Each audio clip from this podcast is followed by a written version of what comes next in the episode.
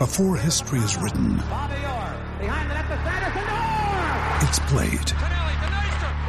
Before it's frozen in time, it's fought one shift at a time.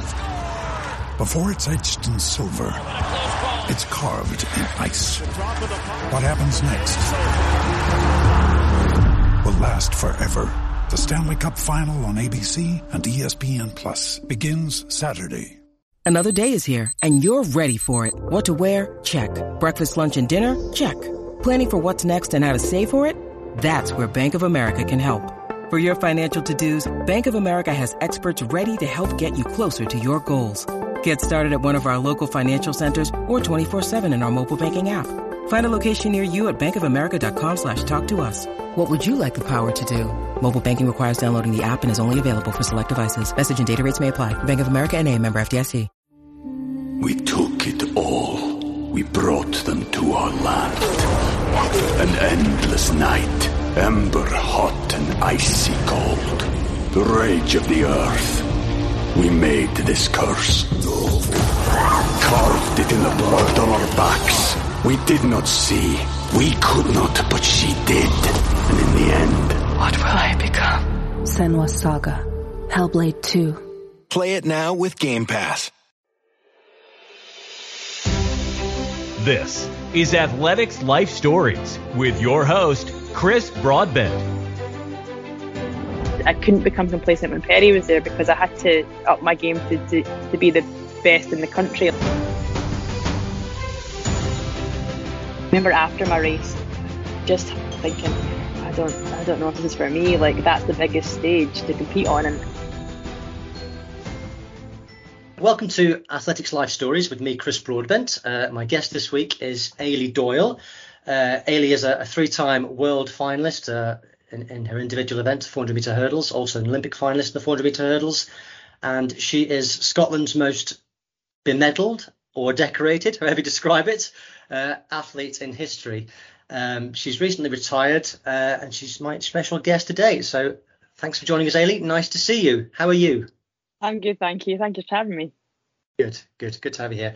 Um, so let's go right back to the start. And t- tell me how you started in, in the sport, in, in, the sport of athletics, or, or any sports. I, I, know you had some early success in swimming as well, didn't you? So just tell me about the, tell me about right to the start, how it all kicked off for you.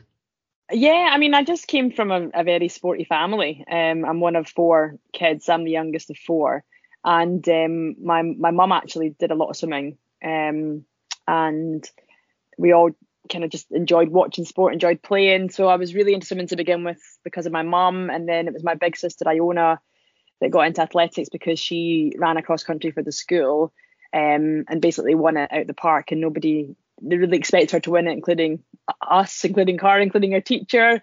Um, and then she was approached after running that race as to whether she was at a club, and she wasn't part of a club. So it was um, Polly Norman, who was a member of Pitreavie Athletics Club. She said, "Why don't you come along and join our club?" And I went with her basically to keep her company, and um, yeah, became a member of Pitreavie. Tried every event, eventually found the event that worked for me, and and well, the rest is kind of history, as they say. um, but it wasn't obviously straight straightforward as that, but that was pretty much how I got into it and got into athletics. I always kind of knew I was quite a good runner based on kind of racing people at school. Um, but like I say, swimming was the uh, initial sport, and then once I joined Pitreavie, did a bit more athletics, tried a few different events, I really kind of fell in love with the sport, and that was kind of where I ended up, you know, um, as I got older. So it was in the DNA then, right from the start, that you guys had a bit of talent about you. Yeah, I think we were just generally, we were never I mean, I won I won races in, in, swimming, but we were always just generally quite sporty. So I was always good at PE. I was always kind of good if we were playing team sports, and we we all kind of had that within us. We were all quite coordinated, you know, quite um quite fit, quite healthy, um just in general. Um, and so whenever we kind of turned our hands to sort of sport, we were always generally quite good at it. You know, not out and out the, you know, brilliant, but always quite, you know, just good at sort of trying a bit of everything. And yeah, and I think that was down to my mum and dad because they were both sporty, but both really enjoyed kind of watching sport as well. So we were kind of just always surrounded by it. Okay, okay.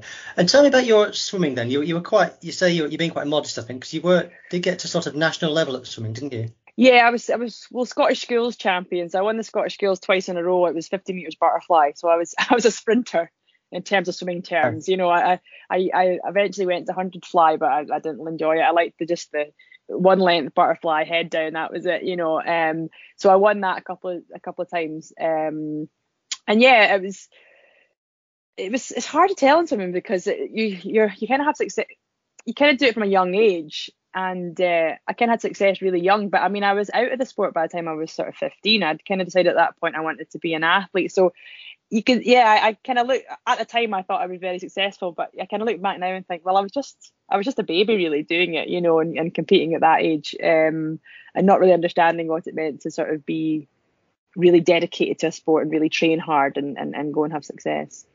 Was there any of your contemporaries then in, in, in swimming that went on to to make a success of themselves in the sport? No, the only names I can remember being around when I was swimming was Caitlin McClatchey. She was one of the names that I remember um, sort of always seeing her. But yeah, none of the girls that I swam against or that I remember the names ever. Um, you know, I, I, it wasn't like Hannah Miley was around when I was swimming in those days or anything like that.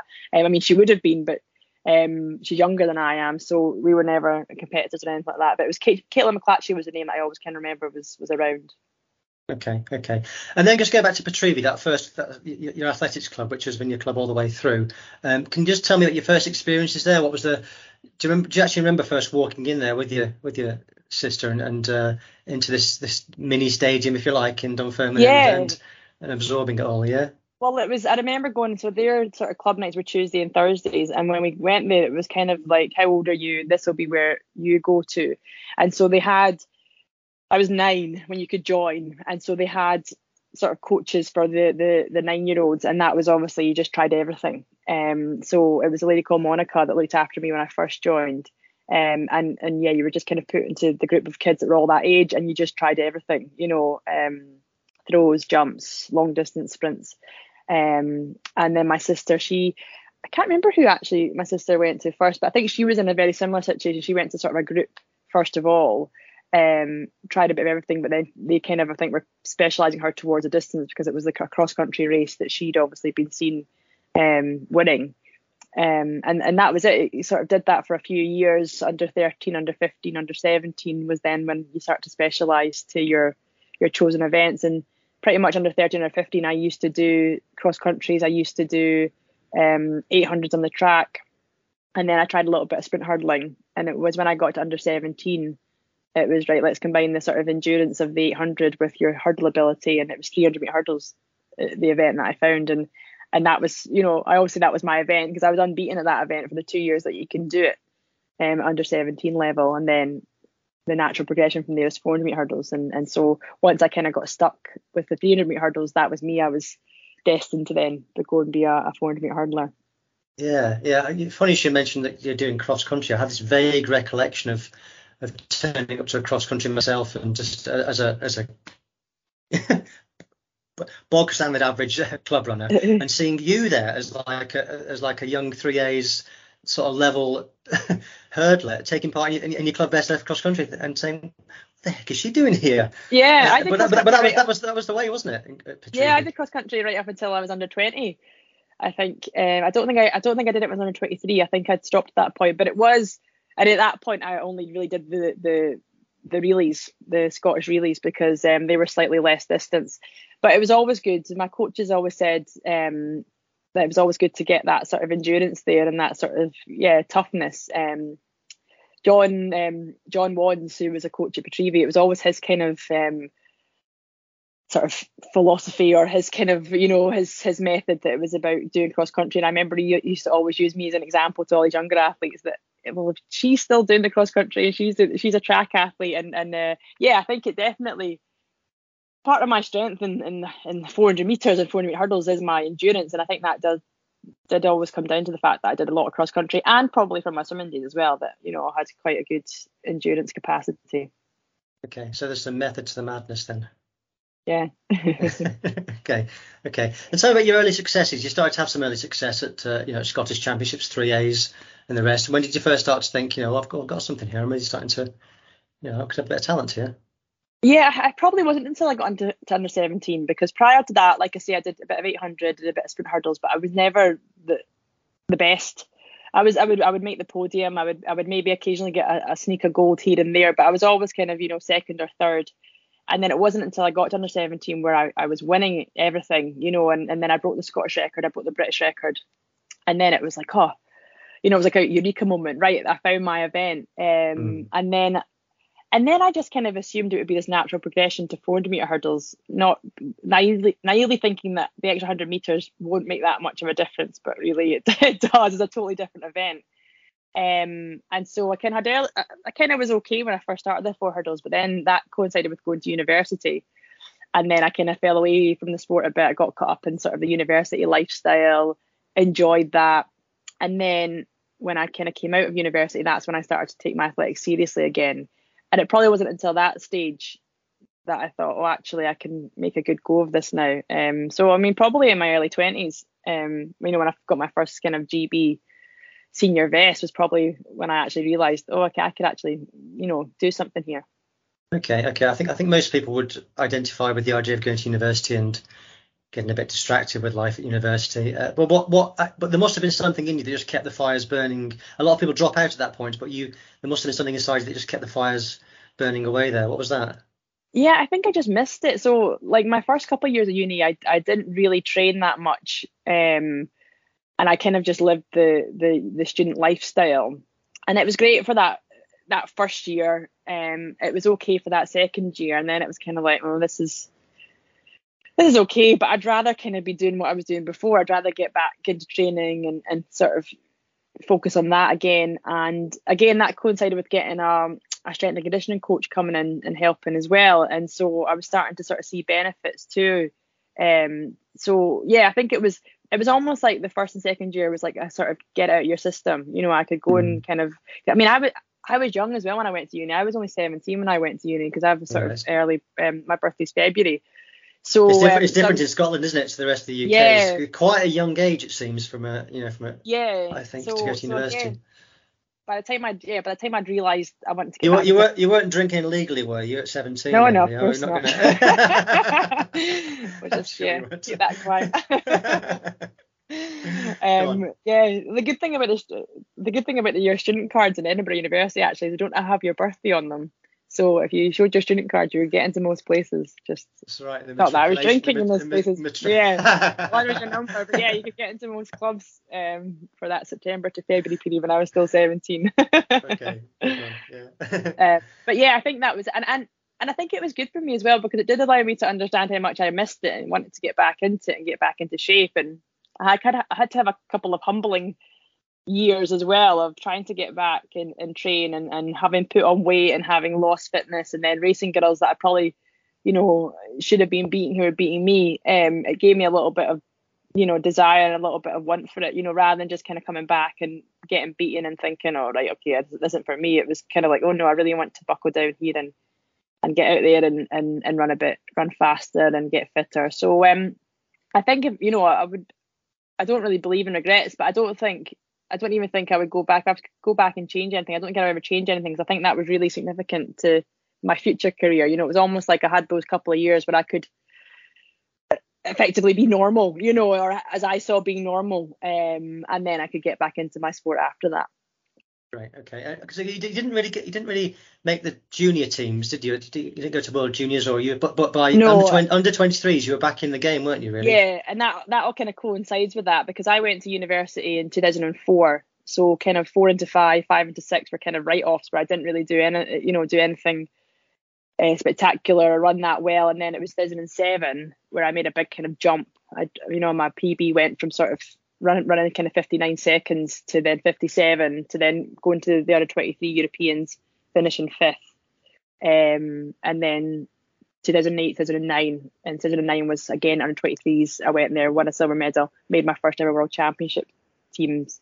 Um, and that was after graduating, sort of thing. So yeah, so it kind of all coincides with uh, with university life. And, and how did it feel stepping into the, the, the GB senior team for the first time and looking around at probably people you've seen on TV or people? It's quite a it's a big step. A first GB vest is quite a moment for any athlete. Yeah, it was really daunting, and I remember my first vest was a it was a European. Well, it used to be the European Cup. It's not a European Team yeah. Championships, but when I did it, it was a European Cup. and uh, so it was, you know, it's the, the the women's team and the men's team. You know, it's all about getting points and that. So it was, it was quite it was quite a nice one for my first one because it wasn't a big championship, it wasn't a major, like a world's or a Europeans or an Olympics. It was um it was a sort of you know a long weekend away with the, the team and but I remember just seeing people like you know Christina Ohuruogu on the team and Phillips Idowu and just people that you you know I'd watched and seen on telly. And then I think the biggest thing for me was actually once I'd finished my race, I had to go straight and get interviewed by Jonathan Edwards and Colin Jackson at the side of the track. and I'd never done that before, and I kind of thought they want to interview me, like, and it's like no, they're interviewing every single athlete that's competing for GB. And I remember uh, it was probably one of the worst interviews I've ever done. And I remember watching it back, thinking, God, I'm I'm really Scottish sounding. I didn't realize I sounded so Scottish. Um, but yeah, so that was yeah, it was a it was an experience. Oh, yes, it was in Portugal that one. I think I recall that. Yeah, yeah. Okay, yeah, yeah, okay. Oh, nice, nice. But then you've got the you, you got going, then didn't you? You really started to it was, it was quick progression, and and then the next year was the well the world champs that year. You went to Berlin. How was how was that for you? Yeah, I mean that was great because again that was at the end of a, a big season, so we'd been targeting European under 23s that year, um, and I think I think subsequently since then they, they tend to get athletes at that level to focus on one. So if you want to focus on 23s, you're not necessarily going to get picked for the individual at the World Championships. But at that point, it was myself and Perri. We'd both gone to under 23s. We'd finished first and second. Then we both got to go to the World Championships and do the individual there. Um, so Berlin was kind of like the icing on the, the cake of an end of a really good season. Um, and the, the, the sort of challenge was there to try and make the semi final, try and get as far as I could uh, try and run as you know as, as close to my best as I could, and and it was it was a, I sort of gave a good account of myself, made the semi-finals, ran close to my season's best, and but yeah, I think it was being able to again experience a holding camp, experience watching other athletes how they conduct themselves and how they behave. Um, and then being out at the track watching people have success. Like I was there the night Jenny Meadows won her medal and Lisa Dobriskey. So yeah, just really understanding that oh this is a really good place to be. This is where i want to be. You know i want to make the next team. Um so yeah it was a really positive experience that first world champs. Uh, you're i guess you're a fan of the sport as well as an athlete aren't you? You're a fan of the sport. Mm. so that that was the world champs where you know bolt just you saying yeah. bolt was just absolutely awesome. So it was an awesome championship to be part of. It must have made you i don't know i guess just really think it was thrilling to be part of the whole thing really? Was it a real thrill? Yeah it was. And and and also it's nice to look back on it now because I remember going there and thinking, like looking at the level of the girls in my event as well, and thinking, oh my goodness, these girls that are in this making that final are just something else. You know, they're they're seeing them like way up here and seeing me down there. So I think it's good, you know, when I then I when I went to the next World Championships and started making finals to kind of see the journey and see how far I'd come. It gave me a good perspective of that. Um, but yeah, like I say, I'm just I am a fan. You're right, and it was it was just it was nice to kind of be able to go there. Cause I wasn't part of the four by four at that that point either. So you know I was kind of finished early on in, in the champ, so I could then go down and be watching every other session, um, and just and, and that was the end of my season. So yeah, I could just really enjoy the whole the whole champs after that. We took it all. We brought them to our land. An endless night Ember hot and icy cold. The rage of the earth. We made this curse. Carved it in the blood on our backs. We did not see. We could not, but she did. And in the end... What will I become? Senua Saga. Hellblade 2. Play it now with Game Pass. Okay, okay, great. And the ne- next year was the it's a, it's a it's a big deal in Scotland, the the Commonwealth Games, you know, and you're a bit of a focal point yeah. for that, or ha- certainly have been throughout your career. yeah. Um, and you got your first senior medal at Delhi. Tell me a bit about the whole Delhi experience. yeah. Good Delhi and bad. yeah. Well, it was it was right at the end of the season, so it was October time. So it'd been a kind of hard. You you were trying to sort of keep the fitness going. And, and, and there was no races kind of I think the last Diamond League was was Zurich in September. And then there was maybe like three three weeks of no races. So I was trying to like keep fit and get ready for the champs. Um, and, and I hadn't experienced that was my first multi-sports champs as well. But I, I just remember all the, the talk beforehand you know if nothing was going to be ready for us. It was going to be a disaster.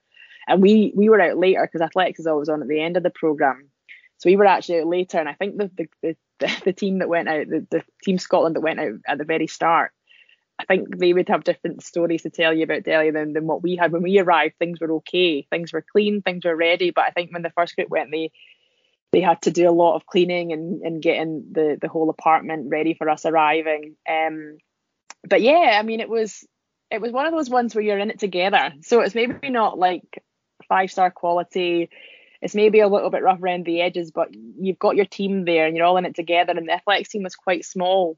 Um, and we all just kind of really bonded. It was a really good um, team spirit out there, and we'd all kind of sit in one apartment at night and chat and watch the athletics. And uh, yeah, I mean, it's one of my favorite championships. You know, just the sort of friendships that we all made, the sort of time that we had out there was just really good fun.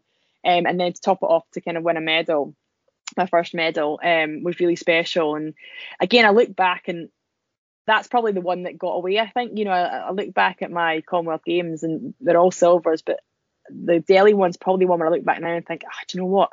I probably could have won that race. But I think for me it was an experience. It was the you know the the the learning curve of being at a championships, um, you know, of being in amongst all that, and um, you know, so I think I have to kind of appreciate the fact that I'd got a silver at it. Um, but yeah, it was it was yeah a strange chance, but one that I look back fondly. You know, I enjoyed the whole experience. Great. Uh, and skipping forward a bit now, but, but London, London 2012 was not too far away, was it? How that was no. uh, obviously something that in your career, you know, we got London got the games in I think it was 2005, so it was something that an athlete of your age would have on mm-hmm. the horizon and probably mentioned to you by journalists all the time because uh, yeah. it's, it's, right in your hotspot of your career. Um, was that a big? I mean, was that something which you think you thought about a lot in, in, in your in your career as you were leading up to it, and then what was it like when you actually got to it as well? Yeah, well, the lead up to it was very different to the actual being there. So, the, like, yeah, it was it was one that it was the it was a chance you didn't want to miss because it was the one that everyone was talking about. It was it, like all your sponsorship deals were kind of based around it as well, like you know, kit sponsors and funding. It was all about you know making that Olympic team, and and I'd moved down to Bath to train with Malcolm Arnold in the I, I joined him the end of 2010 after Delhi, but I was still teaching at that point. Um, and so it was the end of 2011. I actually left my job as a teacher and moved down to Bath to train purely, you know, to train towards Commonwealth, uh, the Olympic Games. And at that point, Malcolm had a real big squad in there. He had like Dai Greene, who was the current world champion. He had Jack Green, Andy Pozzi, Lawrence Clarke, all these kind of youngsters. He had Natasha Danvers in the hurdles as well, who'd, who'd, who'd obviously won bronze in, in Beijing so I was kind of going down there and, and putting myself in where I felt was the best environment to, to make that team. And, and everything went really well. Like my training went really well. Just being down there, being close to Malcolm was really useful. I think I got the qualifying standard fairly early on in the season. And then it was just a case of going to trials and finishing top two, which again was pretty straightforward because it was only myself and Perri that done the qualifying standard. So there wasn't really anybody that would kind of upset it. And and the only one that potentially could have got it would have been Meghan Beesley. And bar Meghan, there wasn't really anybody else, so they would still be able to take three of us. So and, and so I finished second at the trials, and that was it. It was it was all very straightforward. And um, Dai had won, Jack had been second, Andy Pod had won, Lawrence had been second. So basically, our whole squad had, had done the job and made the team. So it was a really kind of positive feeling afterwards. But when I got to the Olympics, it was well, it was totally and utterly overwhelming. It was a really horrible experience. you know, really? the whole build up yeah. would have been great, but when I got there, it was just horrible. I just felt really out of place. I felt a bit like I'd got in there by accident. You know, just because it was. It, it was the it was the fact it was a home games I think because it was like mm. so much attention on, on on the GB athletes and and that's the thing even if you weren't like even if you weren't somebody who was expecting to get a medal like you were still getting the same cheers and the same support as like Jess Ennis and, and Greg and all those guys that won the medals. So, you know, I remember stepping out onto the track and just thinking, oh, I don't want to be here. Like I just there's too many people like expecting things off me and, and I really let the occasion kind of get on top of me. And remember after my race, just thinking, I don't I don't know if this is for me. Like that's the biggest stage to compete on and, and I didn't like that. You know, I felt really uncomfortable. Um, and so well, yeah, you, you, you felt like that could be it for you. I just, I just don't, I'm not sure yeah, I can handle this anymore. Really? Yeah, I, I, and I, and I had to really kind of understand what, what the hell happened. Like, and, and I, I must have given something away when I did an article after the games. I don't know if I'd said something because a, a psychologist, a guy called Mike Cunningham, had contacted me and said, "Look, um, I read about your experience at the Olympics. Would you know? Do you want to just chat?" And I'd kind of worked with sports psychologists before, and I was kind of they were fine. Like I, I didn't really. I, I, I could take take it or leave it. I never really felt I ever needed a sports psychologist, and it was always kind of at that stage. Um, you know, back back then, it was kind of like, oh, you only need them if you're sort of mentally, you know, weak, and you know, if you've got a strong mindset, you don't need a sports psychologist. So I, I, I never really kind of ventured too deep into it, and I'd always kind of competed quite well, so I never thought I needed one. But I thought, I'm nothing to lose. I'm going to ch- talk to this guy, and um, and he was brilliant. He really, I, I mean, I still talked to him. I talked to him throughout my whole career. I still spoke to him after I retired. Just a really good guy to chat to, and um, we kind of just simplified it all. And it was kind of like, why do you do it? You know, and who are you doing it for? And and we kind of came to an understanding of what's what's the most useful way of thinking about how you run and, and, and what's not useful and um and yeah I kind of reassessed things I, I kind of went back to almost like the basics of why I did athletics and it was back you know thinking back to when I joined Pitreavie thinking back to when I did it when I was younger it was just like yeah, you just enjoy doing it you just have fun doing it like you know you need to kind of get that back and um it was kind of 2012 was a real turning point I think mentally for me as an athlete it was about kind of addressing you know the mindset and what's going on in your head when you're standing on that start line, what's going on in your head when you're training. Um, actually, you need to kind of work on that as much as you need to work on the physical side of it. Mm, that's really interesting. That's not. Uh, I'm no psychologist, but certainly watching the some of the athletics in the this summer European Championships, in particular just recently. I won't name names, but certain athletes I've, I've seen who I thought have, have lost that sense of fun. It's become yeah. quite intense. Well, you can see in their interviews they are tense. They are very tense about the whole thing. Yeah. And it's uh, it, it's you think you feel like reaching to TV and saying, you know, it's okay. It's, this is fun. you're an, yeah, you're an international athlete. You know, please enjoy yeah. it whilst you are young and you know fit and. Uh, and it's it's a really valid point that yeah I know and it, it does seem basic but it's yeah it's, it's it's trying to kind of delve into that and find that again and understand that yes okay it's you might have targets and you might have you know funding things that you need to try and achieve to, but but ultimately yeah it, it is fun and, and that's why you got into the sport um so so yeah it seems simple but sometimes yeah your your mind has other other plans yeah, yeah. And then just getting on to the next year, you're off to Moscow then for the World Championships, and this is um, mm-hmm. and you and you and Perri Shakes Drayton have got a bit of a domestic rivalry then between the two of you, um, and you both get to the final in Moscow. And uh, well, mm-hmm. just tell me what your take is on that on that final. It was quite an interesting final, wasn't it?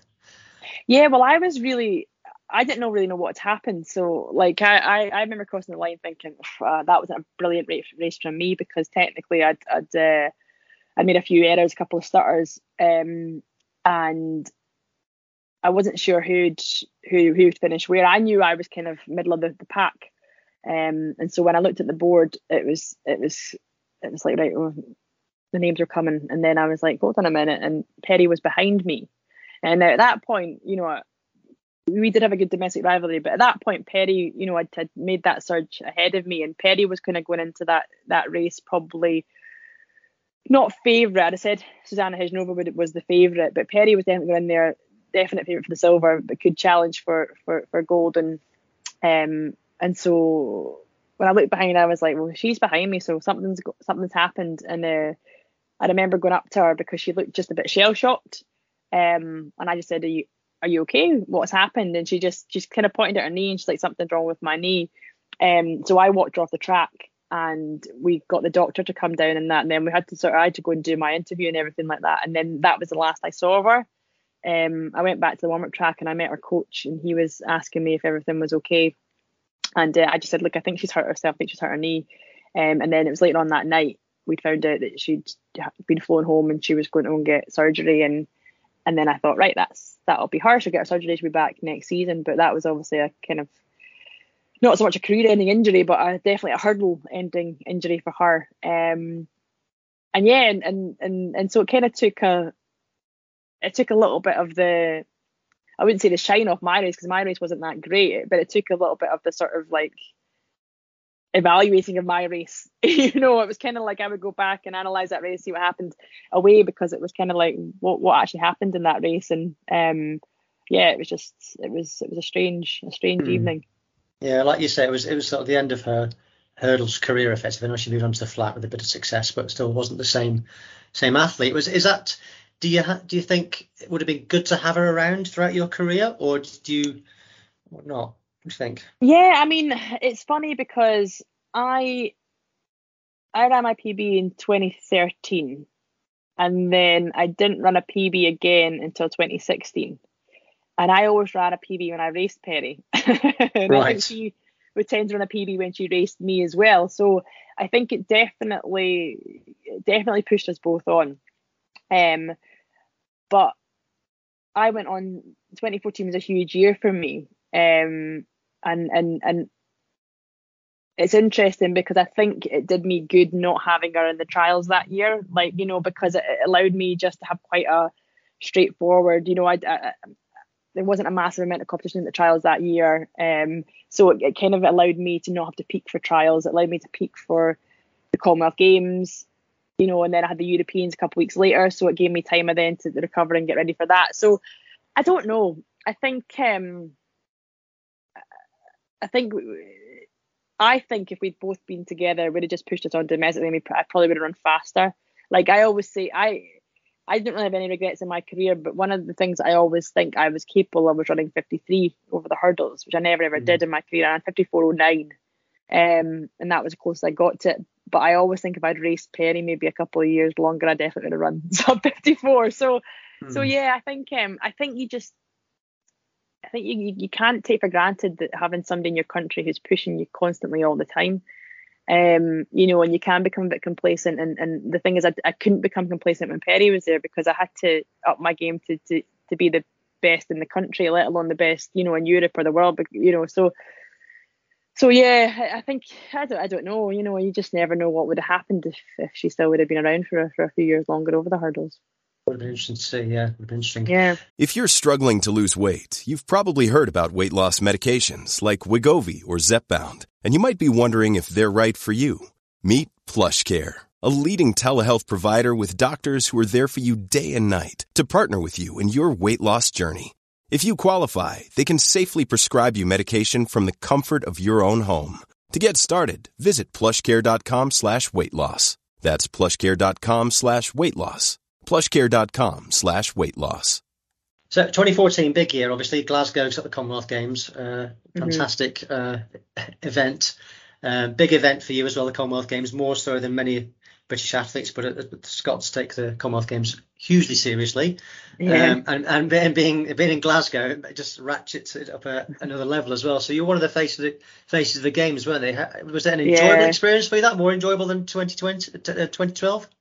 Well, because I've been working with Mike, it, it did. It was it was I could really kind of see it for what it was, and and, and I just did see it for a little for fun, for a bit of a laugh, like you know, because I remember um I remember my agent at the time, a guy uh, Greg Greg McEwen, he was my agent at the time, and he'd he came up to me and he says, "We've got an opportunity here to do um to do a sort of campaign. It was the SSE campaign, and he says, but what it'll mean is he's like he's like you'll you'll be everywhere, your face will be everywhere, and he says, I don't want to say yes to it in case um, it puts too much pressure on you. He says, and I don't want you to go there and, and, and not run well because you're you're going to feel too much pressure. And and I sort of thought about it and I thought, well, do you know what? If it's not me, it's going to be somebody else. And I'd rather see my face everywhere. so, so I was like, oh, no, we'll just go for it. Let's just go for it. And uh, and so I did. I just enjoyed it for what it was. But I mean, the thing was, I could enjoy it more because I was in, I was in Bath at the time. So I kind of could hide from a lot of it, you know, because it wasn't as big a deal down in England as it was up in Scotland. So and my face wasn't everywhere in England, so it was just in Scotland. So I could just kind of switch off from it. Um, but I, I knew my I know my family didn't like that. They felt real nervous and real pressure, you know, and, and a lot of people were asking them, you know, about it. And, and so I think they, they they didn't really enjoy it as much. But I just thought it was funny. Like there was a big picture outside Glasgow Airport, and I remember like jumping out the car and getting out and getting a photo with it and stuff, and just kind of like just enjoying it from what it was, you know, and and and and that a, was a, a selfie with yourself then, yeah. Yeah, uh-huh, pretty much. okay. um, because I, I, thought, when am I ever going to get this opportunity again? When is when is that going to be around? And, it's never going to happen again to me, you know. So it's like, why not enjoy the fact that I'm, you know, I'm I'm, I'm in the sort of peak of my career. I have a home games, and you know, I have a, a real good chance of winning a medal. And but again, a lot of that was helped with you know chatting with Mike, my psychologist, every so often to just kind of you know refocus and understand you know that all of that sort of stuff that goes on is not really relevant. You know, it's just the sort of external stuff, and it's about how I you know go onto the track and execute my race, and that's the sort of the main thing. Okay, okay, but good to get a silver though still. Yeah, and the thing yeah. is, the thing is, the games for me were really they were really quite straightforward because ultimately I wasn't somebody like I wasn't somebody who was expected to win. You know, it would have been the fairy tale if I'd if I'd have won because uh, I was up against Kaliese Spencer, who was, you know, I think she was, I think she may have been beaten once that year, but she was pretty much un, un, unbeaten, and she was the world number one.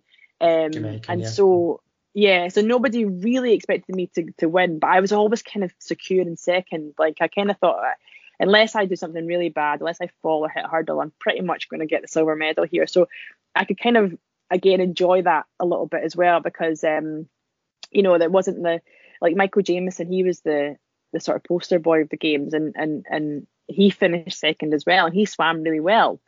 But everybody thought he was going to win. You know, with with, with me it was like, well, yeah, I ran well, I was second, but nobody thought I was, you know, I was ever going to win. So I could really, uh, it, it was a nice place to be. It was a nice kind of um, mindset, and, and and and and the pressure wasn't wasn't so bad. Okay, okay. A few weeks later, you're off to Zurich to the European Championships, and uh, can I suggest that's the first major championship you, lined up where you were the favourite? Yes, definitely. So that was a different, a different yeah, pressure, yeah. Different pressure and different sort of kettle of fish there because, like I say, that I was going from, like I say, pretty much potentially comfortably winning a silver in Glasgow to then going to Europeans, being ranked number one. So going there with the expectation of winning, but in a much closer field as well. You know, there was sort of five or six of us girls in that race who we, we were racing week in week in at the Diamond Leagues, but it was different results every time we were racing. But I was going into that having the fastest season's best. Um, so yeah, much much different expectation, much different pressure at that chance. I was I was just watching it on YouTube, and it's there's there's a certain seriousness about you before the race, and yes. uh, and and when you finish, you tapping your chest saying, "Was it me? Was it me?" to somebody in the crowd. so it really, it's just it's palpable how um your relief, I guess. Is, is yeah. Probably, yeah. And you know, that was that whole champs. It was a, it was a process. I, I pretty much had in my my head my stride pattern in my race, and I'd nailed that stride pattern all year. And so when I was going into that Europeans, every race it was just like it's another race, run that stride pattern, another race, run that stride pattern. And it was only in the final when I came off the last hurdle that I changed from it's just a race, run your race to I'm going to win this. I'm going to be European champion. And then you see me physically tighten up, and everybody comes like catching up on me because I've, my mindset's changed. And so I could just feel this whole like rush of people come right next to me, and and I, and I kind of thought, okay, I think I got that, but I don't know now. And it was actually Phil Jones, the BBC interviewer, who I was like, "Do you have it on your screen? Do you know? Like, did I win that?" And uh, he was like, "Yeah." But I, I, couldn't wait until I'd seen it on the big screen. And, and that was literally that change of mindset there from just run your race to I think I'm going to win this. I'm going to be European champion. And you just see everything just tighten up. And I'm trying to get to the line as, as soon as possible. Nice moment there. Nice moment. Yeah. Yeah. Good, good. So then, two more big years: the Beijing uh, World Championships and the Rio Olympics, mm. uh, and and you become a, an Olympic medalist in. Um, well, you, yeah. you reach reach finals in both those events, but you become an Olympic medalist. Scotland's first in it was uh, 28 years. 28 years. Wow. Yeah. Uh-huh, There's a big yeah, gap. Uh-huh. So um, yeah. that must have been quite a moment as well in the relay. It was. It was a strange one because the Olympics for me was really strange because I I went into the hurdles not not with a chance of you people would have said probably an outside chance of a medal, you know, because I'd, I'd won a couple of diamond leagues, um, but there was based on I think seasons best and times. I think I was maybe like seven. I think I was actually ranked seventh or eighth, and I finished eighth. But I remember running that the hurdles race, and I didn't make I didn't make any mistakes. I ran a really good race. I was lane one. I ran a really good race, but I just wasn't in it. Like the rest of the girls were just ahead, and I remember crossing the line thinking, that's really not fair. Like I ran like a great race and I've got nothing to show for it, like nothing. Like you know, and I'd won a couple of diamond leagues, and I'd beaten a lot of the girls that were ahead of me, and I remember just being really gutted that that, that I hadn't, I hadn't hadn't won anything, and and and like that's the nature of Olympics. Like people raise their game for the Olympics, so you know it doesn't really matter what's gone on previously in the season. Like people will will do different things at Olympics, um, and then so when we went and ran the relay. And we won the medal in the relay, and we all believed that we could do that. Like we we're all really kind of up for it but I remember when we went, got the medal, I was just like, good. I'm glad I've got a medal, like, because I deserved one. you know, after the hurdles, I was really annoyed. Like, so I'm glad I can at least take something home, and I've got an Olympic medal. So yeah, it was it was a funny one, the, the Olympics for me. Great, great, great quote. Good, she said. Good, says Doyle after winning Olympic medals. Good. So, so, and then just to go forward, a bit of a London 2017 to stick with the home championships. Um, and you were made the captain of that team, which is uh, yeah, quite a big really deal. How did that come about? Yeah, I think that's it's probably that's probably one of the highlights of my career actually because that was the first time they'd ever got. So normally the performance director always picks the captain. Um, so they'll, they'll, you know, you'll, you'll, you'll get. I actually been captain in 2014 in the World Indoors, and it was it was Neil Black who picked me to be the captain because um, that was obviously a big year for Scotland. And but then um, 2017 they changed the rules and they said right rather than the performance director picking a captain, we want the team to pick a captain. So when the whole team was selected, we were all asked to nominate who we wanted to be captain. Um, and so for me that was like a real honour because I, I wasn't even it wasn't even on my it wasn't even in my thoughts that I would be picked because there was people like Mo and Greg and everybody on that team, you know, who'd gone there and done stuff. So I was really, really chuffed, like really honoured with that. Like I remember Neil Black phoning me to tell me, and I, I was, I was just like, "Are you sure? Like you want to be counted?" And it's, and it's not, it's not me trying to be all, you know, modest. It just really was really surprising, and it was, and like I say, I think it, it just meant so much more to me because it was my teammates that had chosen me to do it, you know, and and I wasn't somebody who'd you know, won medal, like who'd been an Olympic champion or a world champion or anything like that. I wasn't somebody who you would, you know, I, I think I was just somebody who was chatty in the team, you know, and who would do would try and like speak to everybody. You know, I, I don't tend to keep myself to myself. I try and sort of mingle and chat and and and yeah, it was, yeah, it was just a really nice thing to have been honoured with. Did you have to do like a pre uh, pre-event speech? Did you, was that was there a moment like that? Yeah. I had to do a speech. What, what, what did you uh, say? What did you say to the team? I actually reflected a bit on on 2012 and, and my experience then. And I kind of said like don't waste an opportunity like that. Like, you know, because I was kind of thinking, I, I kind of explained it as I was getting a second chance to go back to that same track to go to world championships, but go there as a different athlete, one that, you know, wasn't going to be intimidated, intimidated and overwhelmed by the situation. And it was just about sort of, yeah, making sure you're, you're, you're fulfilling your opportunities and, and you're, you know, you're not thinking, oh, there'll be another chance, another chance. It's about kind of taking your moments when you can. Um, I can't really remember exactly what I said, but I did practice it a lot. Like uh, uh, Brian was Brian was my coach at that point. My husband, he was my coach, and I remember mm-hmm. like because they they only told me I was captain maybe like a couple of days before we were due to leave out leave because the team had only been selected. So I only maybe had like a week to sort of prepare, and and uh, and I I I like to be organized and. I like to kind of you know I don't want to just like wing it. I'm not great at that sort of stuff. So I I kind of wanted to, and I had no idea what I would talk about because it was like well you're going to be talking to people like Mo Farah and how are you meant to like and like motivate him to go and win. Like he he mm-hmm. does that. Like he you know so. Um, so yeah, I remember sort of writing it and practicing it a lot with Brian. I think he was kind of sick of it by the time it actually came to the, the day I was doing it. But um, but yeah, it was um, yeah, probably more nerve wracking doing that than it was actually racing the champs. Yeah, but it was it was still a good good event for you, wasn't it? It was the, got to the final again in the, in the individual, but you also got silver in the relay this time. Yeah, and that was really kind of unexpected because we've always kind of been we're always kind of the best of the rest behind America and Jamaica. Um, and it used to be behind America, Jamaica, and Russia. We were always kind of the ones that, that were the best of the rest. So for us, um, to kind of do better than bronze, which is which is you know not we don't normally get that get that silver was was really special. Um, and again, just to be able to do that in front of a home crowd and do that lap of honor, it was it was really really really cool. And I like I say, I kind of compared it to my experience in 2012 and being on that same track to then being able to go and do lap of honor on that track in 2017 and just you know night and day and um, yeah it was a really a really cool moment Good, good, good. And you mentioned the relay. The relay was obviously a big part of your of your success over the years, and you became quite an established mm-hmm. member of that team. You I've lost count of when your relays took part in for, for GB, but uh, it was. Um, tell me, uh, you, you, you, alongside Christine was in the team for, many times with you as well. What, what was the experience like working with the with the relay team? Did you ever get together in between times, or was it just a case of rocking up the championships and uh, no running as hard as you could? They used to get they used to do get-togethers like they used to try and get us to get together at Loughborough like throughout the year and things like that. And I think it was it was mainly for the they started it with the, with the relay program and the relay funding, and they mainly did it I think for the four by ones because they were the ones that needed to kind of you know because their changes changeovers are so slick they needed to kind of get together a lot more often. But they used to do it for the four by fours as well now and again. But I don't think we ever got an occasion where all of us were at the same one. You know, you, you maybe you'd make a couple, or you would you'd miss some, or I don't think Christine went to any.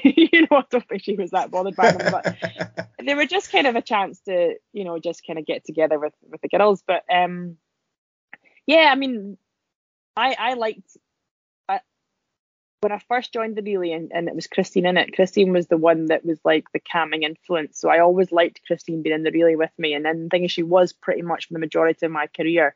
You know, I think the first team where she wasn't was 2017 World Champs. So she was a very calming influence in that team because she was just, well, she'd been there and done it in the individual. So, you know, it was, and if you know you're passing the baton or you've got the person in your team who's an Olympic champion and a world champion over that event, you definitely feel a lot more relaxed in that. But I think it was just her her um, demeanor in the call up room.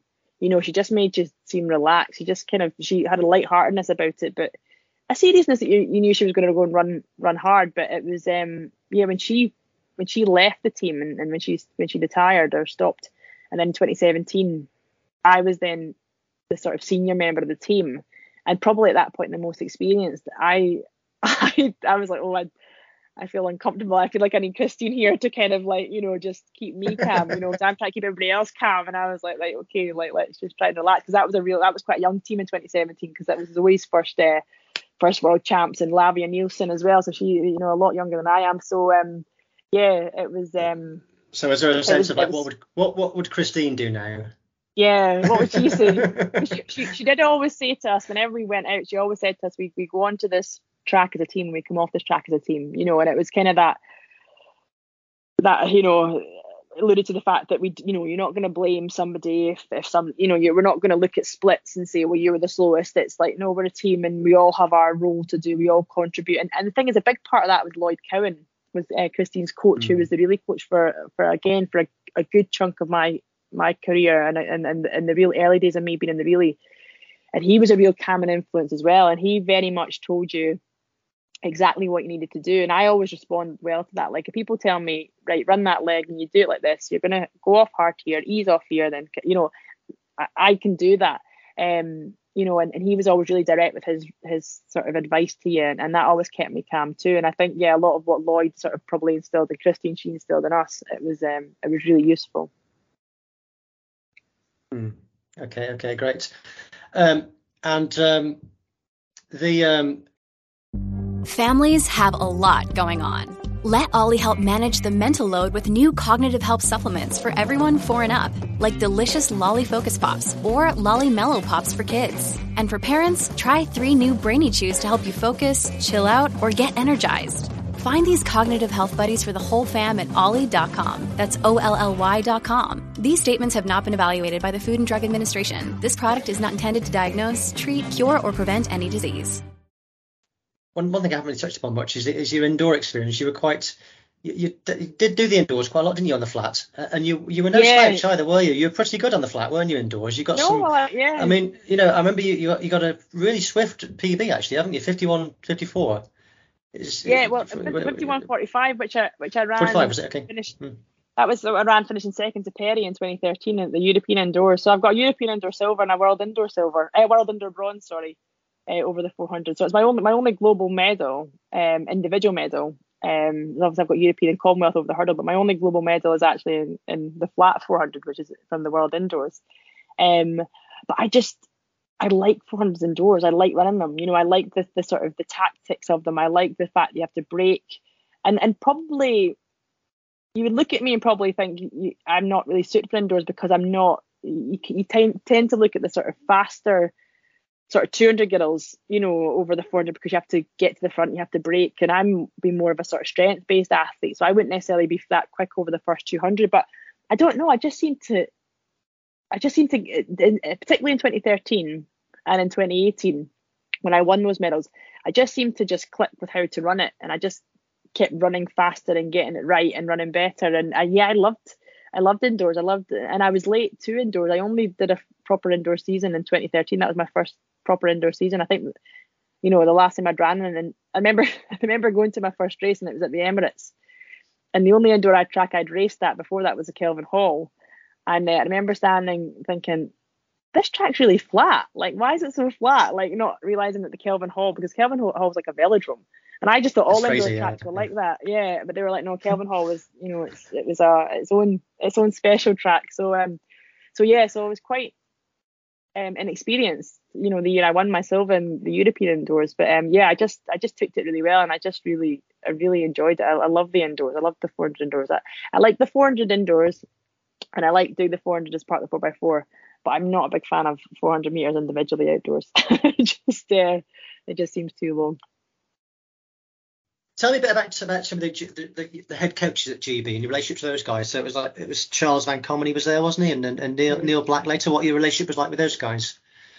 Yeah, well, Charles, I uh, I like Charles. Like Charles um, was obviously quite controversial, and I, I think a lot of folk had difficulties with him. But I I never dealt with him a whole lot one on one because he would deal with Malcolm, who was my coach at the time, and Malcolm was a, a uh, British athletics coach too. He was a sort of lead hurdles coach. But anytime I spoke to Charles, he was quite direct, you know, and he would just kind of ask you, like, so he'd say to me, well, why do you keep putting those extra strides in? Why do you keep mucking up your stride pattern? And he would be quite brutally honest, but I kind of, I appreciated that because I was like, well, I know where I kind of stand with you, um, and so I always kind of I, I got on with him, and and but Malcolm was very much like that as well as a coach. Malcolm was very direct, and you know, he's not going to mollycoddle. He's not going to try and um, tell you what what you want to hear. He's going to be quite direct and honest, and, and that was kind of Charles's approach. Um, Neil, like Neil was different. Neil was a much softer sort of character. Um, you know, and you wouldn't you you wouldn't hear him as much or see him. You know, his presence was quite um, subtle. But I knew Neil as a physio. So when I first came into the, the team, Neil was the head physio and, and he treated me quite a lot as well. So um so but Neil again was just you could go to him if you were worried about anything or you needed anything. He was he was pretty good. But again, I didn't deal with Neil massively because Stephen Maguire was sort of Neil's number two, if you like. And, and I had a really good relationship with Stephen because Stephen had been head of Scottish athletics. Uh, he'd been there in 2014. Um, he'd been my kind of point of contact for for for a good while. So I always used to go to Stephen if I ever had any issue and, and, and anything like that, and he would kind of then go to Neil on my behalf or um so so it was kind of more Stephen who I had the relationship with and and and yeah Stephen would kind of I, I felt really comfortable being able to just go to him and ask him if I needed anything. Um and then Christian I basically Christian came along and I retired, so I never got a real chance to work with Christian. Um, but obviously I, I knew him as an athlete and he, I got on well with him as an athlete. But yeah, that's what I said to him when he phoned me up to sort of congratulate me on my retirement. He said, "Was it something? something to do with me? Something I said?" So I said, "No, no, it's it's not you. Don't worry." Um, so yeah, so um, yeah, real contrasting personalities, I think. But but do you know what? I think with a I always think with a performance director it needs to be you need to know exactly where you stand and, and you need to know exactly what it is you need to do to make a team. And again, I was very fortunate in my career that I always ran the qualifying standard and I always finished top two at trials. So I, I, I made teams. So I never had any, I never had any reason to have any negative dealings with them or any sort of an to appeal anything or anything like that. So um, so it was always quite um good relationships, but but not close. Like they were always kind of just comfortable and at a distance, uh, you know, um, and professional really. Are there any funny stories behind the scenes there with the with the coaches or the teammates there who was uh, I don't know any mischievousness or anything like that going on? Any funny stories you can share that from the uh, from the team team trips away? I'm sure there is. You know, it's, it's always the it's always the really selections that are always the ones that that um that bring up the most controversy. Like I remember in 2014, we were we were about to have our four by four meeting about who was going to be in the team, and, and the four by one had their meeting like before us. And I remember like three three out the three of the girls came out of their meeting like in floods of tears, like crying, and I was like, this is like this is something else. But that was that is always the most kind of like um, nail biting moment is when you're kind of waiting to see if you're going to be there in the strike four for the four by four, and it's always like, well, what are people thinking? And um, but I'm trying to think if there's any been any sort of any sort of interesting stories. Although I did miss out our performance director, I missed out. Um, um, did I miss out? There was somebody in between There's somebody before Neil, I'm sure that I missed out. It'll come back to me. It'll come back to me. Uh, um, no, it's not Dave. Not, not Dave. Dave Collins. Dave, Dave, Collins before. No, he was before. Charles, or, he was yeah. before um, Charles. Um, Peter Eriksson. That's who it was. Peter, oh, Peter Eriksson, of course. Yeah, Peter Eriksson. Yeah. Yeah, okay, yeah. because Peter Peter was in charge for the. So he he must he came in 2013. So Peter was in charge for the European indoors, and he was in charge for the European Cup, and I ran the European indoors and won a silver, and ran the European Cup and smashed my PB. So for those two jams that Peter was in charge, he was the best performance director because I, I I smashed my PB. So so um he he came and went sort of thing. So that was that was him. Um, but I'm trying to think if there's any. I'm sure. I mean, I'm, there there must be there must be stories, but I just can't think off top of my head because I've been to so many blooming championships. There's been uh, so many. Who who who are the ones who would lighten things up in the in the background? Which GB teammates were the ones that would uh, create you know have a bit of fun in the background who were. Well, there's always know, a sort of perception. Yeah, there's always sort of perception that the sprinters are the sort of loud ones and the um the noisy ones. Although in saying that, in 2013, um, the night before my 400 meter indoor, the, the European indoors in 20, 2013, sorry, the European indoors in Gothenburg, I it was the night before my final, and my final was really early in the morning because they had the 400 meter final in the morning, and then the 4x4 was in the evening, and I was sharing with Laura Muir. This was Laura Muir's first ever uh, champs, and uh, next door to us were two sprinters, um, who shall remain nameless. Although I could probably name them because because I think I've told this story before. But anyway, there's two sprinters next door who were being really noisy and uh, experienced sprinters, older sprinters in the team who'd been around for a while and they're being really noisy. And I remember just thinking, and I remember being awake and I was obviously sort of moving around because I couldn't sleep. And Laura got up and she said, I'm going to go and have a word with them. And I said, No, no, it's fine. Don't worry, don't worry. She's like, No, it's not fair. You got your final the next day. So Laura got up and went out and she knocked on their door and she said and she she gave them what for and said you need to be quiet because Eilidh's got a final the next day and it's not fair that you are being so noisy and uh, I think she just completely crumbled these guys I think they just uh, they were like really really sorry I think because and, and Laura's such a you know she's yes on the track Laura's like a, a firework but like when you see Laura just around the hotel and that she's she's she's quiet she's unassuming you know, really softly spoken, just like, you know, just think such a nice girl. And uh, I think just her going and having a go at the, the two of these guys just really had an impact. And uh, and one of those sprinters in particular still apologizes to me to this day. Every time he sees me, he's like, "Come on, who is really it? Sorry who about that, that day." who is it? Um, it's, it was it was Dwain Chambers and Harry Aikines-Aryeetey. oh, but Dwain, right, okay. Wait, oh, bless. Oh, Dwain, oh the, the, idea the idea of little little Laura going into those big guys as well. and and Dwain, bless him. And and the thing is, they they weren't. They were just they were just like chatting, and they were just. I think the people in the room, and they were just kind of having a good time. And they'd finished, and it was and and they they they had no idea they were like being that noisy. And and like I say, as soon as Laura went and spoke to them, they were deathly quiet after that. And like I said, Dwain came up to me the next day and was so apologetic. You know, he was like, I'm really sorry. And I said, That's fine, it's fine. But I think, yeah, Laura's little impact then. So that was the sort of start of Laura's you know, fire and that sort of determination to make sure everybody will do well. So um, yeah, so I owe that to her that that first champ that she was at. She was so not intimidated on. by uh, anybody else in that team. I think that's where the Scottish accent does come in handy, isn't it? Sometimes. Yes. Tell me about some of the coaches that guided you then. So you started off at Pitreavie. Was that Norman who, st- who started out with? Yeah, so Norman, yeah. yeah, Norman was the first kind of yeah, so it was Norman and his son Glenn. So Glenn sort of did the endurance side of things for me, and then Norman did the the hurdling. He did the hurdle side of things. Um, and yeah, I mean they were the really they were the ones that found found me in the event. Like Norman Norman was sort of determined that I was going to be a four hurdler. He could kind of see that really early before I could see it, and he, they were the ones that sort of again kept me in the sport throughout the sort of university you know when i was struggling at that point and then you know they they they were there to sort of still be there for me when i you know came through that. Um so yeah i owe, owe a massive amount to them. Without norman um and glenn i wouldn't glenn that's norman's son i wouldn't have, have, have stayed in the sport. Um and again i wouldn't have probably found found my event that, that suited me so much. Um and then and then from norman and uh, glenn i went to stuart hogg for sort of two years.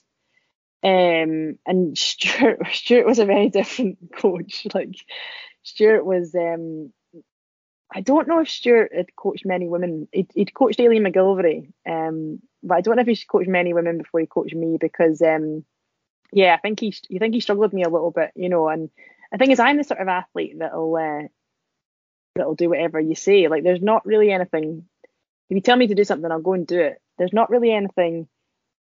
Um, so there's nothing nothing else about me. Like you know, there's nothing nothing else going on. Like it's it's very much like tell me what to do and I'll and I'll go and do it. But I always thought Stuart was kind of looking for for me to question him or looking for me to sort of give a bit more.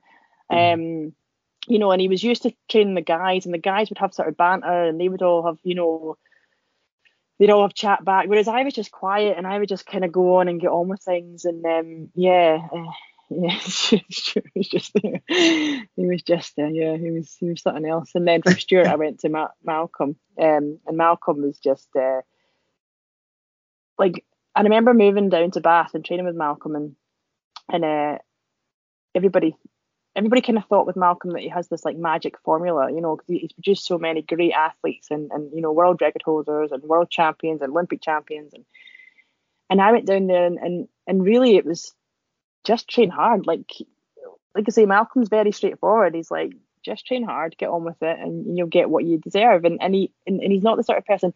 Like Stuart was Stuart was strict, so Stuart would want to know what was going on in your life twenty four seven. Like he'd want to know, you know, what thing you were getting to bed, and and and you know, make sure you weren't doing too much. And and it was that kind of control thing with Stuart. Whereas Malcolm was very much like, well, if you choose to go to your bed late at night, then and you don't train well the next day, well, it's your own fault. Like, you know, he and, and you know, and he he wouldn't care if you well, he obviously would care, but with Malcolm it was like, well, you're gonna get out of it what you put into it. You know, and, and if you're wanting to waste your own time, well, you're wasting your own time, like that's it. So so um and and I think me Malcolm and I had a really good relationship because like I say, I just Malcolm would tell me what to do. I would go and do it. I would train hard and I would I would do everything else right around it as well. But Malcolm didn't need to check up on me to make sure I was doing everything right. He just left me to do it. And then you know, ultimately he knew I was doing everything right because I was showing it on the track and I was showing it in training and he had that respect for me and, and, and you know, and it was equal. You know, I, I, I just respected him so much. Um, and like I say, there was no magic formula down in Bath. It was just you come here and you train hard and you'll get what you want out of it. And and again, Malcolm wasn't somebody who had an ego. You you he, he was he'd coached everybody in it and, and but he just he just likes seeing people get the best out of themselves. So that was always what he said. He always just liked seeing people get the best out of themselves. And so when I won the European Championships, like, yeah, I got a hug from Malcolm, but it was no, he never showed you any real emotion. He was just like, great, you know, job done. You know, I remember when Dai won the World Championships and there was a, maybe a little fist pump, but they were, you, you know, you never saw that like massive celebration. He was just, you know, he was just an, a, a very kind of, you know, controlled kind of man and, and and like I say he just enjoyed seeing athletes get the best of themselves but he had no ego he wasn't you know celebrating our wins and and you know what the percentages of of your money or your contract and he was just like I'll be at the track at this time you come down and, and I'll train you sort of thing so um yeah it was I don't know if I've explained that that that well between the two no. coaches. But yeah, it was um it was it was different, you know, and, and and I had a great I had a great relationship with Malcolm and I still talk to Malcolm to this day. Like, you know, I just um, you know, and, and Malcolm when I um when I moved down to Bath, I lived with a family down there. Um when I first moved down and and I was only really meant to live with that family for a year until the Olympic Games. But I basically they just took me into their family and I ended up living with them up until 20, 2014, 2015. And then they, I couldn't live with them any any longer because they needed the room back that I was kind of renting. so um, I was like, I'll get my own place down in Bath. Um, and I'd kind of saved pretty well at that point. I thought I'll get a, I'll get a place down there. And that, while I was looking, Malcolm basically said, well, you know, you come and live with me and my wife and, and we'll look after you till you get yourself sorted. And I think I was like the the the tenth athlete that Malcolm and his wife had, had, brought into their home and looked after. Like so, I lived with them for like three months, and it was basically like Malcolm's wife. She just she made me my dinner. She looked after me. Like she just was just so lovely. And as is Malcolm, but like you know, Madeline, his wife, they just took me into their family again, and you know, and, and we would do th- like their family would come over visit, and they would include me in everything. So so yeah, Malcolm kind of went from being that coach and that sort of figure to then you know just being somebody who who was like family and you know and him and his family yeah. um and and and yeah and like I say I, I still speak to him to this day so it was a great relationship there but like I say they I mean, I think Colin lived with them for a while. I think Ian Mackie lived there. I think Darren Campbell lived there. I think like everybody sort of talks about Mal- Malcolm's wife Madeline and her cooking, and they're like, "Did you, you, you know, how was how was living with Madeline? Her cooking's great, isn't it?" So yeah, so um, so that was really yeah. nice. And then when Malcolm it's, retired, it's, uh, it's, Brian. God, it's, it's funny how he has this sort of uh, guru reputation almost. I'm, I'm, sure it's not cultivated by him, but it certainly has a guru reputation, and yet yeah, it's Malcolm and Madeline living together, isn't it? yeah, yeah. I'm cooking. Some, somebody described him as a cross between like Victor Meldrew and, and, and Dumbledore from Harry Potter. and I remember using oh. that to him, and he, I don't know how chuffed he was that I used that, but it was that kind of softness of like Dumbledore and, and the sort of wiseness of him, but also that sort of like, you know, persona of the grumpy man, you know, and he's not, he's, you know, he's, he's very funny, Malcolm. He's got a great sense of humour. And uh, yeah, but I think he like sometimes give off that persona. He's, he's maybe, you know, a little bit stern and, and, you know, a little bit grumpy at times, but he's, he's not really. Um, but yeah, and then when he retired, Brian took over. And um, that was a really easy transition because Malcolm had basically been mentoring Brian for for the la- Malcolm kind of knew he was coming towards the end of his career. Yeah, this, this, is, this is Brian. Brian's your husband, isn't he? But right, he, he, was, an, husband, he was an athlete yeah. himself, wasn't he? In his own, he was yeah. an athlete himself in his own right. Uh, national yeah. standard, 200 meters, wasn't he? 200 meters, 400 meters. Yeah, uh, he did, did yeah. twos and fours, and he actually competed for Ireland um, at the Europeans back in Gothenburg, yeah, in 2006, okay. uh, mm. seven. Um, so yeah, so so Brian. You should know that, Eilidh. You've got to know that. You've got to know that. Oh, Come on now. No, I'm just trying to work out what year it would have been. 2006, I think, the Europeans that that because the seven would be world champ. So yeah, it would be 2006. Um, so yeah, so Brian, yeah. um, Brian, when I when I when I moved to my own place in, in Bath, uh, well, it was Frome actually, just outside Bath. Brian moved down at that point, and we were we'd got married, and and um, he sort of became a sort of kind of training partner, and um, and a sort of number two to Malcolm, and Malcolm. You know, they he got went through all his coaching qualifications, and he used to sort of spend the afternoons with Malcolm at the track, and Malcolm would go through training programs and, and, and sort of his theories on things. And um and, and yeah basically trained trained Brian up to then take over the coaching role. Um so Brian Brian took over kind of officially took over after after the Rio Olympics. But Malcolm was still in the picture. Malcolm was still he would come out he came out to Tenerife with us to a training camp and he was he was still we were still down in Bath training there and Malcolm was still down there as well. So he would come along the track now and again, you know, especially for the hurdle sessions, just to come in and, and have another eye on me as well. So, so there, that was a really good transition because, like I say, Malcolm really helped Brian um, have the confidence to to take over the role and keep him right. And then, um, yeah, and then Brian was was coach 2017, 2018, and then into sort of 2019. Um, how, how, important is it, or how useful is it to have, uh, you know, your partner, your husband is an athlete or is, is, is steeped in athletics and understands the lifestyle because it must be you know for to, it just does it make the whole thing the whole process easier.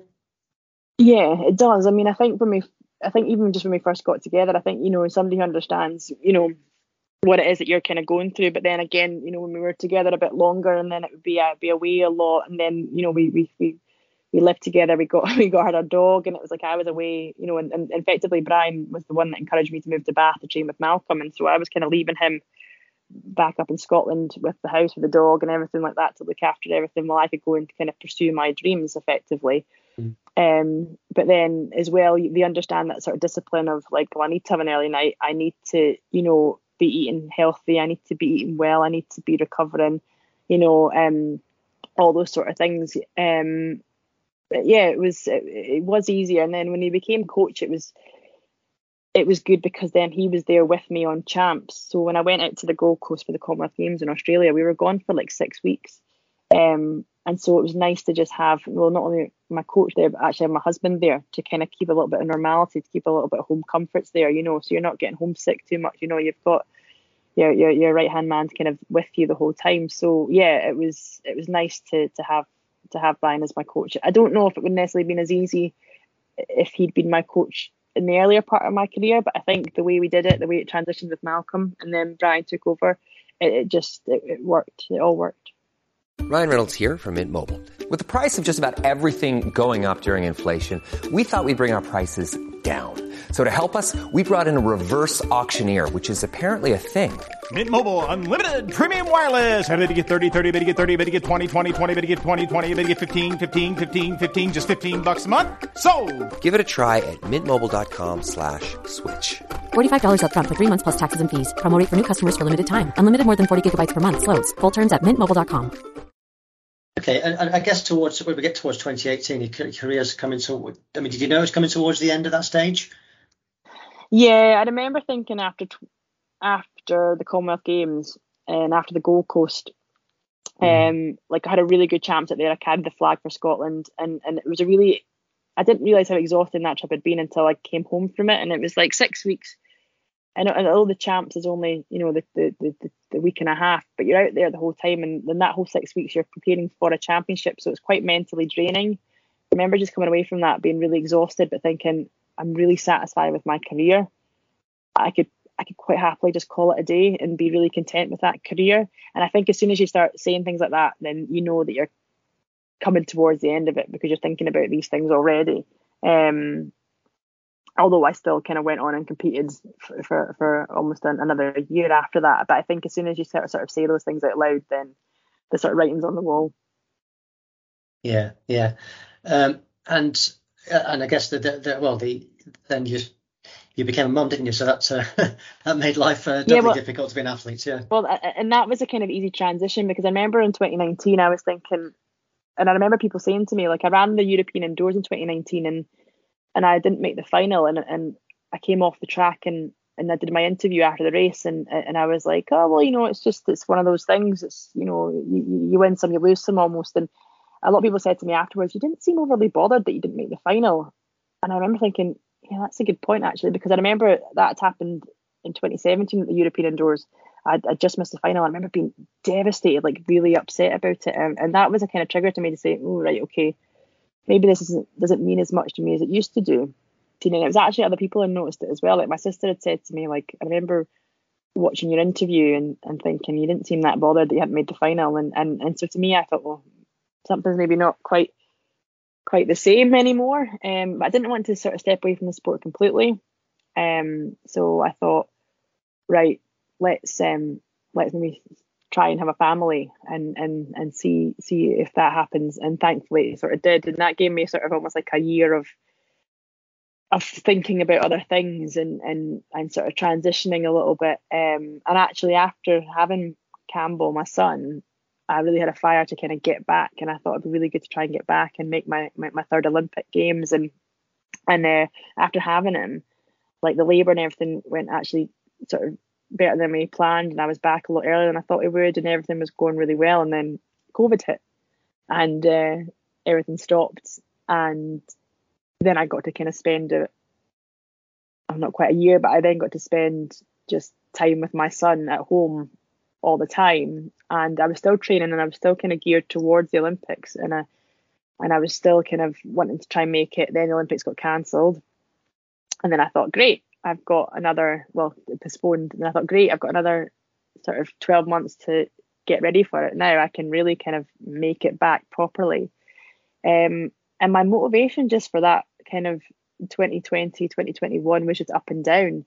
Um, you know, some days I'd be really motivated to make the the Olympics. And other days I just thought, oh, I just want to, you know, be at home and be a mum. And and then ultimately it came down to the fact that um my plan before COVID hit was to to try and make the Olympics, try and make the four x four squad, to go to Tokyo with my baby and my husband, who's my coach, and be this family unit and go out there and kind of make it back and then probably retire after that. But then when everything happened with COVID and then the Olympics were postponed and then it became, yeah, the Olympics are on, but you know, it's going to be very different. You're going to be going out there, you're going to have to go out there early. Nobody's allowed to come out with you. All of a sudden it is like, okay, I'm going to be going out to Tokyo for sort of four weeks without my son, without my husband, without my family unit who I've kind of been doing this with. We've been this team. And all of a sudden I just thought, I don't really want to do that like I don't want to go away and it'd be different if I was in the peak of my career and I was going to be going there and potentially the chance to win a medal. But ultimately I was probably going to be going there. I might have made the hurdles. I probably was going to be going there as part of the four by four. I might not even made the strike four team, and and really was it worth it? And to me, it just it wasn't anymore, mm. you know. And I kind of liked my memories of the sport as they were pre-COVID. You know, going to champs, being part of that environment, you know, having a crowd. And so I just said at that point, it was one day at training, I just thought, oh, do you know what? Like, I'm okay, I'm done. You know, I, I'm I'm happy now to sort of step away and uh, and and and you know pursue other things now, and and, and that was kind of how it happened. Mm, yeah, yeah, a natural ending, really. Yeah. Did you? I mean, how, how did you find it now? Like, like you're finished now. Do you? You still you're still involved in some way, aren't you? You still you've been involved with Scottish Athletics, haven't you, as well? And do you still keep yeah, fit as well? The, I'm on the board of Scottish Athletics. I've just started trying to kind of get back into things, um, training wise. It's just hard because, like I say, my youngest is um is four months, so yeah, it's a bit trickier, sort of trying to plan things around him.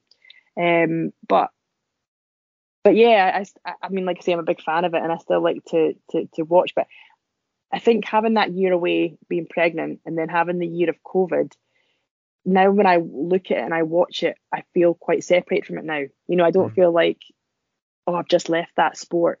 Um, I feel quite separate from it now, and I think that was kind of easier for me because it wasn't, you know, yes, I watched the World Champs in 2019, but I was you know, I was heavily pregnant, so I wasn't thinking, oh, I could be there. I was thinking, thank goodness I'm not there because you know I'm the size of a house. Um, but yeah, so so yeah, for me it was it was quite an easy transition out of the sport. Um, I didn't think, oh, I wish I was there, or I just enjoyed watching it as a fan.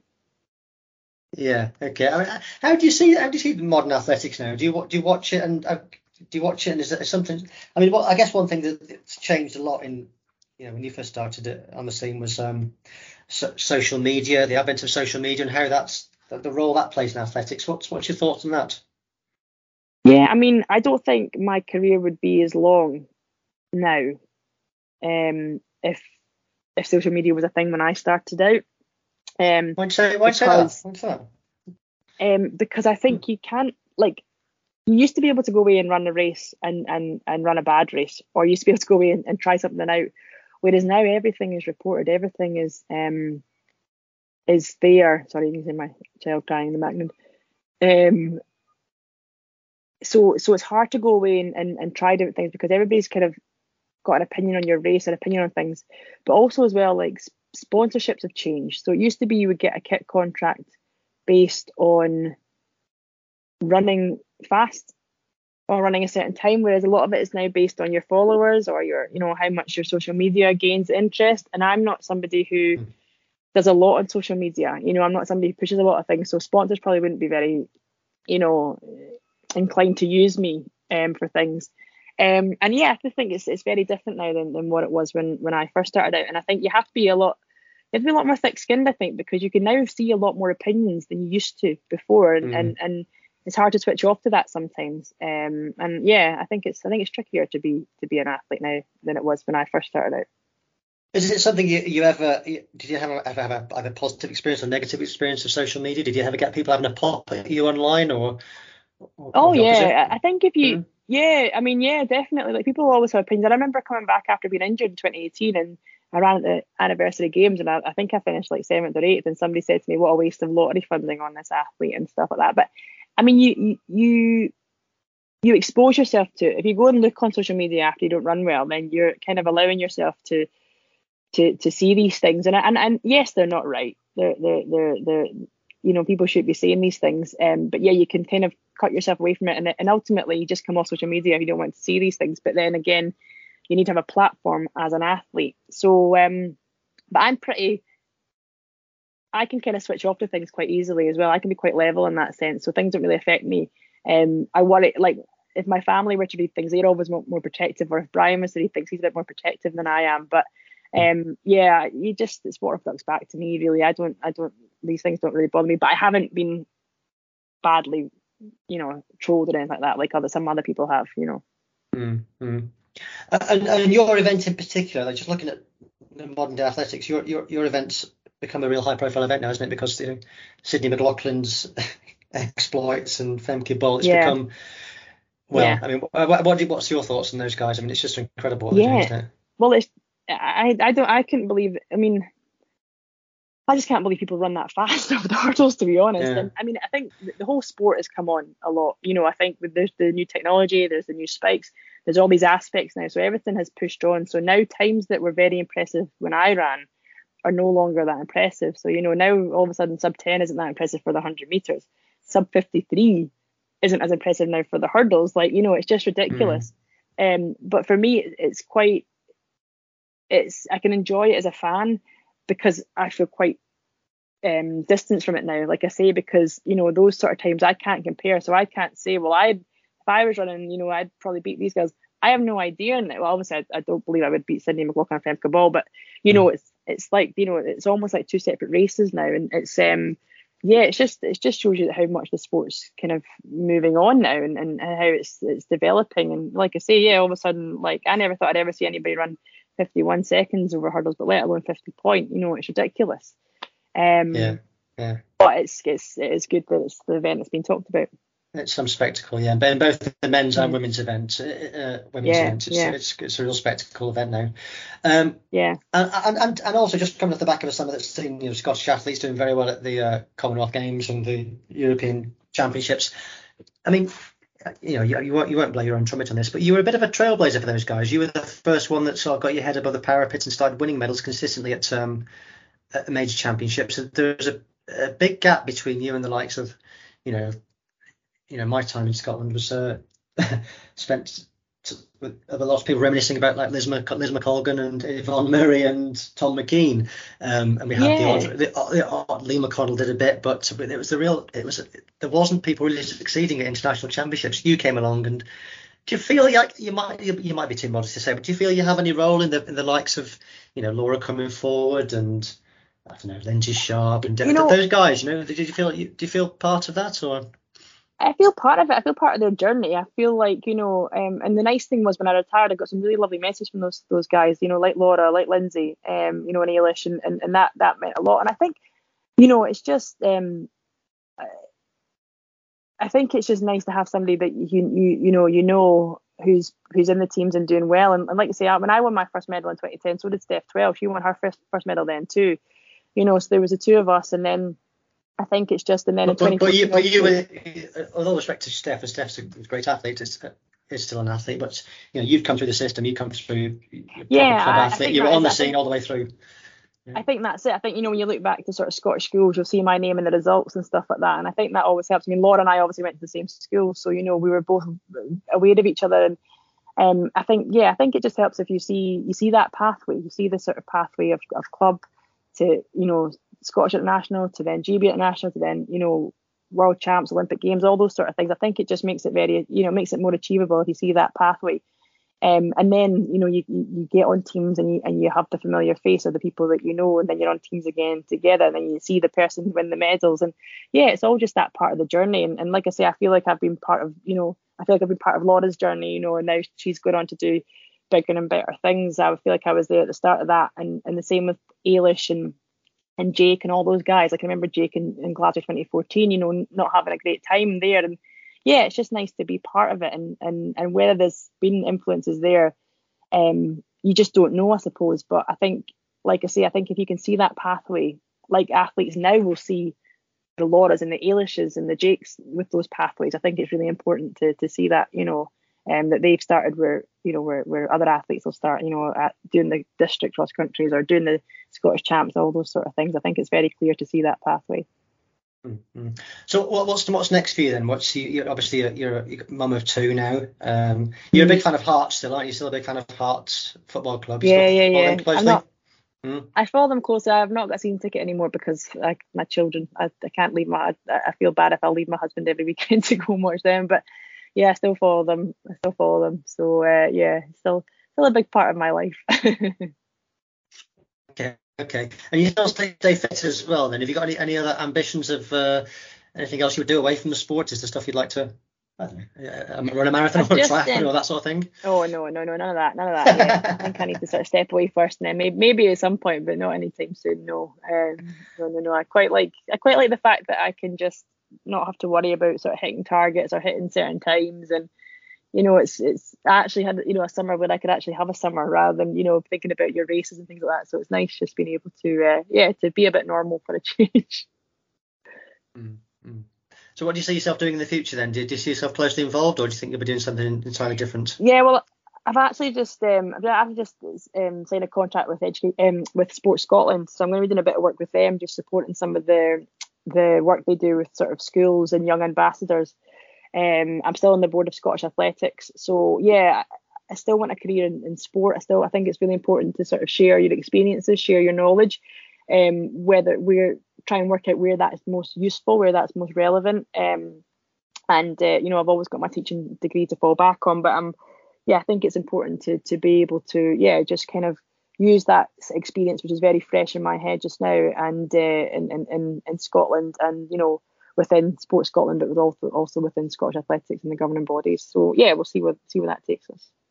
Good, good. And finally, I mean, how do you, I mean, you, you talked a little bit towards the end of the interview about retrospectively looking at your career, just you, as you were coming to the end. How do you, how would you like your career to be remembered? Um, I think just somebody who got the most out of themselves. I think that's always what I feel like I can say about myself. You know, I might have not necessarily been the the fastest or um, the strongest, but I always felt like I gave everything every time I stepped on the track. You know, and, and sometimes that meant a medal, sometimes it didn't. You know, and um, I think I'd always like being remembered for somebody who just, yeah, just just got the best out of herself. Great, thanks, Eilidh. That's fantastic. Well, I, I always remember you. I always no remember you as a very, a very pleasant young young lady and a oh. 13, 14 year old. I can still see you now, and it's just great to see what a fantastic uh, woman you've become and mum as well. Oh, that's so. really kind. Thank you very th- much. Th- thank you very much. Thanks for listening to Athletics Life Stories with Chris Broadbent. Please tell your friends and leave a review wherever you get your podcasts.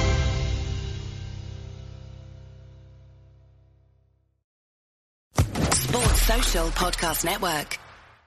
Hey guys, it is Ryan. I'm not sure if you know this about me, but I'm a bit of a fun fanatic when I can. I like to work, but I like fun too. It's a thing. And now the truth is out there. I can tell you about my favorite place to have fun. Chumba Casino. They have hundreds of social casino style games to choose from with new games released each week. You can play for free anytime, anywhere and each day brings a new chance to collect daily bonuses. So join me in the fun. Sign up now at ChumbaCasino.com. No purchase necessary. VGW. Void were prohibited by law. See terms and conditions. 18 plus.